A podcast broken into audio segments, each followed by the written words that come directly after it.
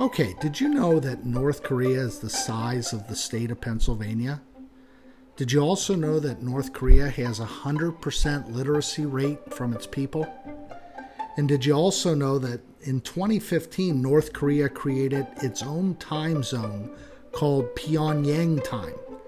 The country started using Pyongyang time on August 15, 2015, to celebrate the 70th anniversary of Korea's liberation from Japan. My name's Jeff Myers, and you're listening to Let's Talk Wake Tech Travel.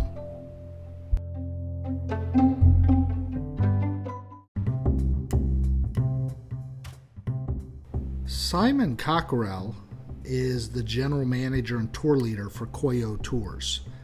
Simon's from the southwest part of England and he moved to Beijing back in 2000 and since then he has traveled to North Korea more than 175 times.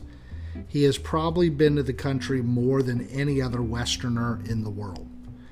Apart from leading tours to North Korea, Simon designs and leads tours to Kazakhstan, Turkmenistan, and a tour to the Russian Far East. He's a fascinating guy. I happened to meet him very briefly the day before his partner Nick brought me into North Korea. So let's get Simon on the podcast here. Let's talk to him a little bit about Koryo Tours and, and find out a little bit more about him. And hold on, and I'll get him right on.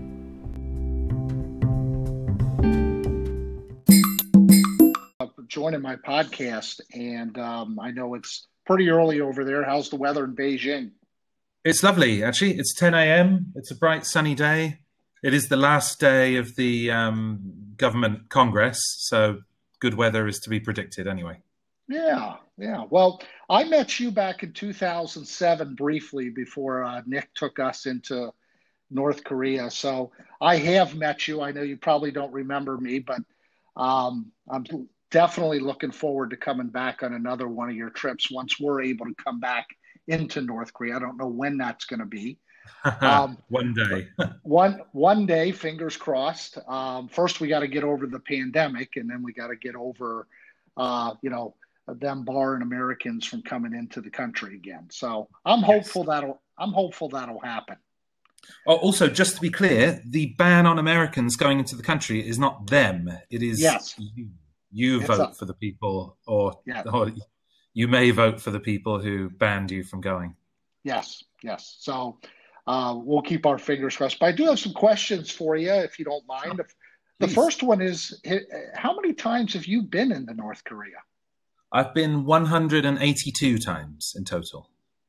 I mean, that's you have to be the person with the most visits.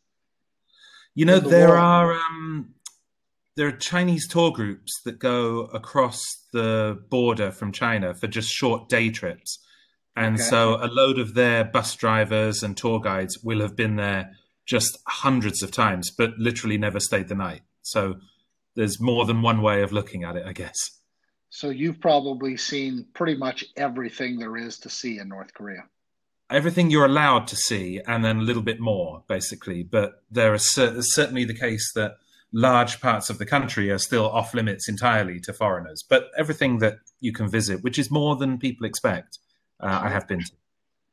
So, you know, what was what what group other than Chinese tourists is your, is the biggest group for you that comes through Koryo into North Korea, other than China?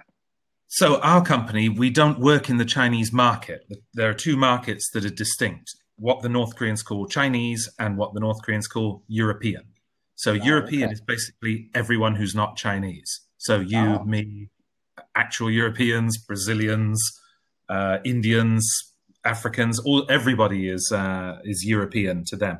So we work in that European market, and until a couple okay. of years ago, the number one nationality in that field was Americans. About twenty five percent of the market were Americans, and then that disappeared overnight now, right. I think our biggest, uh, most well represented nationality is probably British, German, Australian, Canadian, that kind of thing. Okay. Okay. And how many total tours do you guys do a year to North Korea? Group tours, we offer something in the region of 50 to 60, I would say. And the majority of people who go there, they do join a group tour. But most tours we operate are private tours. And we probably do, it depends, up to 100 of those. Uh, mm-hmm. That could be one person, that could be a group of people, a school trip, a sports team, uh, okay. anything really, bespoke tours. How did you get? How did you get the interest uh, early on? I think your first trip was in 2002. I read. Yeah, um, that's right. How- so yeah, uh, uh, I had an interest because it's an interesting place, and I was living in China, and it is the nearest country to where I am and still am in Beijing. And I met Nick, who had started the company nine years earlier. I met Nick at a screening of his film, The Game of Their Lives Actually, I'd met him previously because we both used to play in this amateur football league here on different teams. Okay. And yeah, he was arranging a trip in April of 2002 for some friends of his, and he invited me to go along. And while we were on the way there, he offered me the job. So I hadn't actually been there at the time, although my only sort of North Korea connection up till that point was that I had seen Kim Jong il while I was on holiday in Russia the summer previously. So Oh, must, have been, that was, must have been destiny. That, that was one of my questions. Have you seen any members of the Kim family? Yeah, uh, I saw Kim Jong Il by chance uh, at the Fortress of Peter and Paul in St. Petersburg in 2001. Then at wow. the opening night of the mass games in 2005, uh, Kim Jong Il appeared there. Now that was the, I think, the first time that any tourist ever saw him, and possibly the last. Mm-hmm. Uh, and Kim Jong Un, I have seen at the Dennis Rodman basketball match in 2014, and then. Oh, you, so you were there with the Vice crew. No, the Vice that was not a Vice event. Vice did the first Rodman trip, this okay Globetrotters thing, but then the following Rodman trips, including the big basketball match, the actual match between the uh, you know NBA retirees and the Korean team, that was not Vice. Uh, but I was okay. there, and um, wow. and I also saw Kim Jong Un at the opening of the mass games a couple of years ago as well, when uh, lots of tourists, uh, literally hundreds of tourists, were present for that, and he made an appearance. Right. Wow. Okay. So yeah, I only saw the uh, the Vice uh, episode where Dennis first came in, and then I didn't know that there was another one that you were involved with. There was a rumor that he lost his luggage. Uh, that's true, and I I replaced that lost luggage. You replaced it.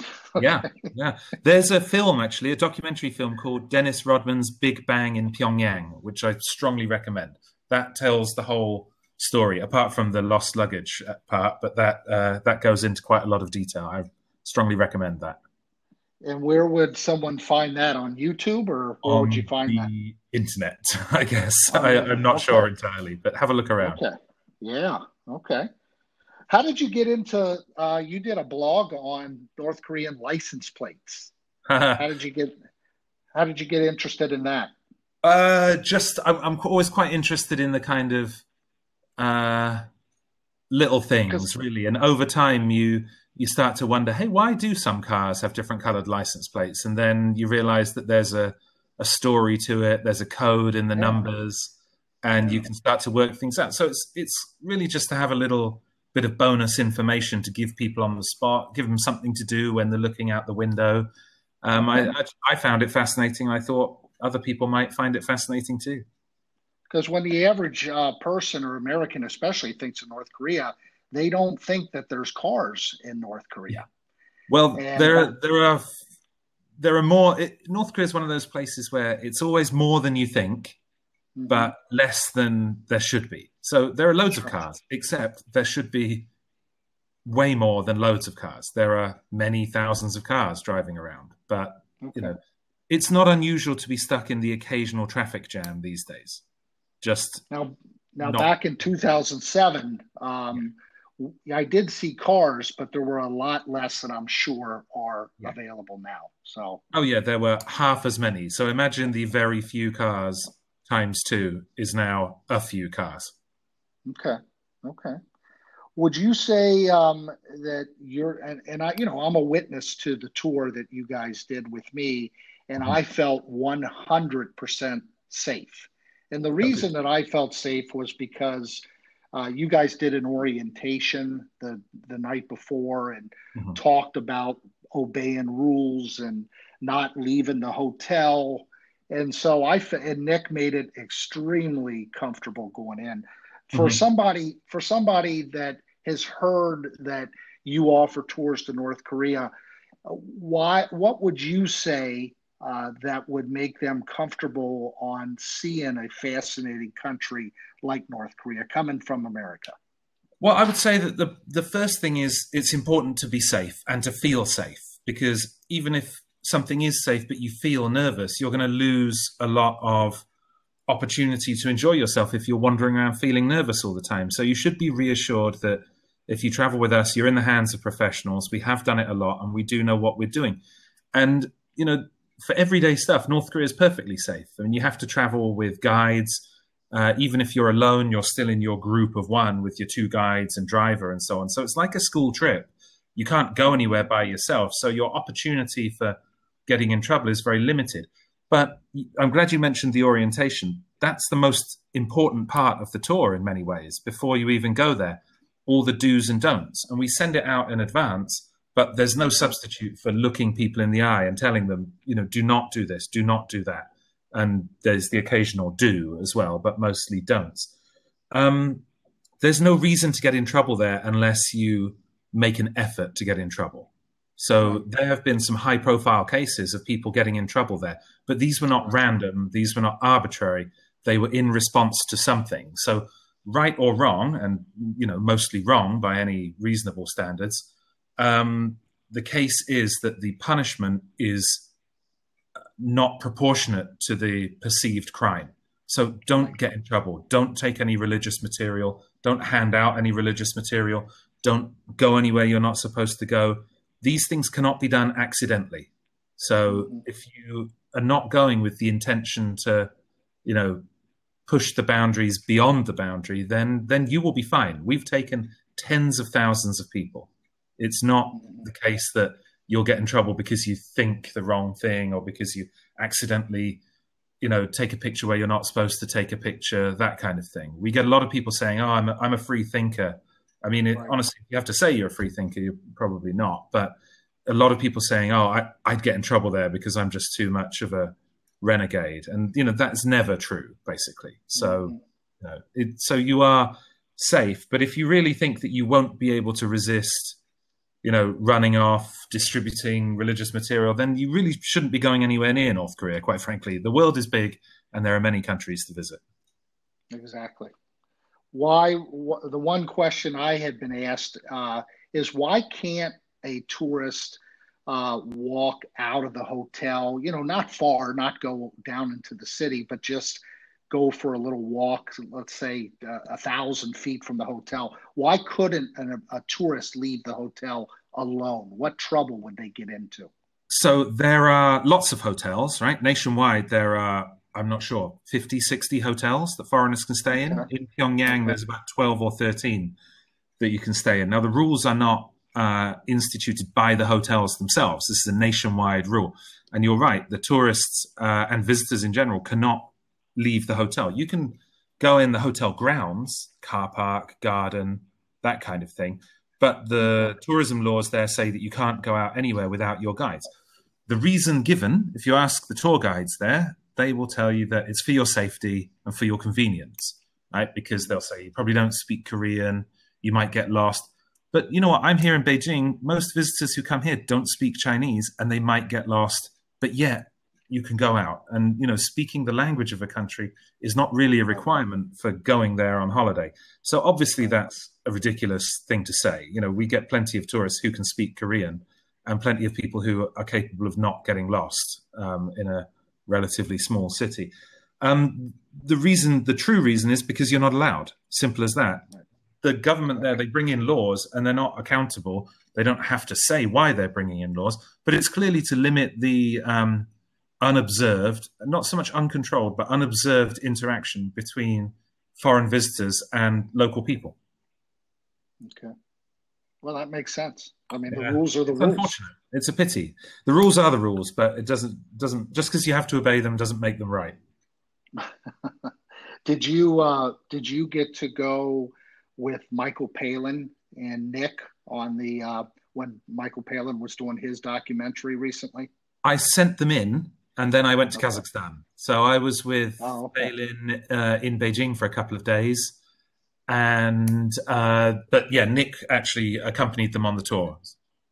Yeah, he's a fascinating guy. It was such a great documentary of North oh, Korea. It was, yeah, it was. We we had been waiting to work with Palin for so many years, and it, it was just better than I had hoped. I uh, I teach and when I teach business, and, uh, and when we get to the economics chapter, uh, it's on socialism, communism, and capitalism. And mm-hmm. I do show North Korean videos, and I my class just absolutely love the Michael Palin documentary. Uh-huh, that's great. Very pleased to hear that. Um, so moving just off of North Korea a little bit to your three destinations. Maybe there's more, but Kazakhstan mm-hmm. and Tur- Turkmenistan and the Far East Russia trip. How long have you been doing those? so we do a few others actually. So Turkmenistan was our first non-North Korea destination. We've been doing that since 2005. Uh, then we started going to Tajikistan uh, five, six years ago. Mongolia around the same time. Kazakhstan about three years ago, and then a couple of trips in remote parts of Russia. We started going there. I believe it was 2010. Mm. Okay. So a few a few years now, but we only do them once or twice a year, mostly. And those trips are certainly open to Americans. Yes, yeah, absolutely. Those trips, I don't believe there are any uh, passport limitations. Actually, I think all of those places are open to everyone, more or less. So, uh, with the Far East Russia, what what is kind of the highlight of that tour? What would someone see on that trip? that one, the one in Magadan in the far northeast yeah. of Russia, that is that focuses on. It's a very dark uh, place. It's very beautiful, kind of Alaska-y, let's say, and um, but its history is very dark. Basically, it was used as a huge gulag settlement during the Stalin period. So all of the roads, all of the infrastructure there was built by prisoners. It's very naturally rich, so uh, uranium, gold tin, all kinds of stuff. And of course, it's easier to extract these if you don't have to pay your labor force and you can force them to work a lot harder than they would normally. So that is the approach they took. But still, of course, that system was abolished decades ago. But people live there, and a lot of people really love living there. So it's a combination of it's it's strange to think that you're in Russia because it's really nothing like Western Russia, Moscow, and that area. Uh, you're in a place with a dark history and also a place where there's been a huge population collapse. So there's a lot of small and large abandoned towns and cities dotted across the area. So right. it's kind of a bit dark tourism in that respect that we visit gulag camps, which they're not museums. You know, they were just abandoned. They walked away in the 50s and left them there. And so they still stand. So we visit those areas with specialists, of course and abandoned cities staying in such places, mining settlements. Uh, it's just, I mean, it's honestly, it's one of my very favorite places, and I, I, can't wait to get back there. But it's it's hard going. You know, the roads are long and bumpy. It's a it's a rugged, rugged place. It's the Wild East. What, what's, the, length length, of that, of that tour? tour? That tour around eight days, but then that's just in that area. What we would recommend is that anyone coming along connect it to something else. Spend some time in other parts of Russia, in Vladivostok, for instance, a fascinating place, or in the West, in European Russia, Moscow, St. Petersburg. We also have a tour in the far north, in the Arctic Circle, a place called Norilsk, which is a closed city. So foreigners are not actually allowed to go there. Um, but we have a way of getting permission, so it's legal that is famous for being the world's most polluted city, but there's more to it than that. That's an absolutely fascinating, remote, cut off from the rest of the country because there's no roads, there's no railways or anything. That also was set up as a, as a gulag settlement, but now it's a place where people from all over the country and uh, affiliated countries, let's say, travel up there for high paying jobs in the nickel extraction industry and that's yeah that's just a fascinating area too so those can be connected back to back i mean russia is huge and yeah. it's a pity if you make the effort to go there to not see as much as possible basically So is is like the same setup as going into North Korea, where the group you would first meet in Beijing at your office to have an orientation meeting, and No, then we- fly. On. No, we meet in we meet in Russia Okay, because people are coming from all kinds of different angles, right? Mostly they'd be coming from Western Europe, from North America. So most people would Yeah. be coming in from the West, let's say, or coming through Moscow. Uh, and then we meet there. So we arrange all this. We have local partners, translators, specialists, transportation people, and so on. So it's not uh, a huge issue. And then, you know, we travel around as a group, but it's not North Korea, as you say. You can go out, you can go off, have a night out. If you've made friends with someone online, you can go and meet them. It's, you know, Russia, I'm not going to say it's the freest of countries, but, you know, Right. they have social media, they have Tinder, they have all sorts. So it's perfectly possible to just go off and do your own thing for a bit there. It's no issue at all. and all these uh, places, it's you can just access it from your your website and send in an application if anybody's interested. As simple as that. Yep. Have a look on the website. There's a wealth of Okay. information there. But also, we solicit questions at any time because I'm aware that these are not the most normal places. So, you know, ask me anything. And you do a lot of Facebook Live sessions for people that know about you and that have questions. And those Yes. are pretty often, aren't they? Uh, we're trying to do them uh, every week or two at the moment. So um, some that are just general Q and A, some that will be a bit more specialist about areas that some of my colleagues have unique knowledge of. Um, for example, Nick was will do one soon on um, art in North Korea, which you know is a particular passion of his. So yeah, we're going to try and keep those keep those going. So people are welcome to tune in and ask ask any question. No such thing as a stupid question, after all. So ask anything. Yeah, right. It, or they, or Simon, they could just see again, like I've seen you on the BBC or Al Jazeera. Uh, you know that that was that was very interesting to turn on the TV and there you were being interviewed. so uh, that, that's the big time. So right, well, I, right. I, They were I. I, no, I don't think so. Um, I really, really had, you know, I've done extensive travel. Uh, you know, I've been to 50 countries myself, and by far, uh, the North Korea trip in 2007 for me was the most interesting and exciting adventure I've ever done. And I want to hit all these other destinations and will definitely be looking in myself uh, you know as soon as the pandemic's over Yes. i don't know can you can you do any of them is everything stopped for koryo right now everything is stopped. So Yeah.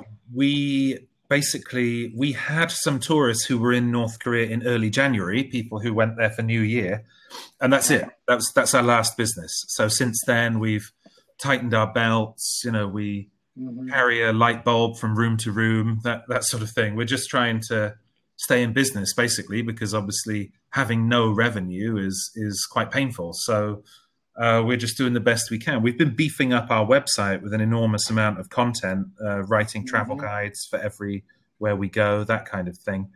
But yeah, all all the countries we operate tours to, all of their borders are closed. So right uh, people can sign up. We've especially for tours next year and for the Pyongyang Marathon, for instance, that's quite a quite a big event now, relatively speaking. yeah People are welcome Yeah. to sign up, but we don't want any deposits. We don't want anyone's money until uh, we know that it can actually go ahead. So we're still in business, and we will be in business. But uh, if you want to go on holiday next week, I suggest you go for a walk instead. yeah exactly well simon um, i certainly appreciate you uh, joining this podcast and uh, again can't tell you how great your company operates and and really really was a pleasure uh, not only using you guys for my adventure in north korea but talking to you and nick as well so thank you again and uh, you know you'll see me on one of your tours i can guarantee that Oh, that's fantastic. Honestly, it's been a sincere pleasure, Jeff. Thanks for having me on. And um, yeah, and I, I hope the information and the views were helpful. they were all right thank you simon Take care. Cheerio.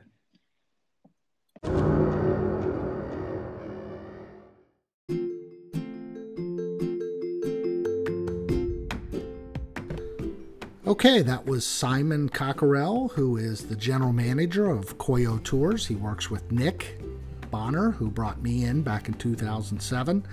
It was interesting on a follow up conversation with uh, Simon about when Dennis Rodman lost his luggage. He requested to go out and buy ladies' shirts to wear around China and in North Korea. So uh, Simon had to go out and replace his lost luggage with a bunch of ladies' shirts. So you never know what you're going to get with Dennis. And it is possible that I may have some sort of podcast interview with him at some point. You never know.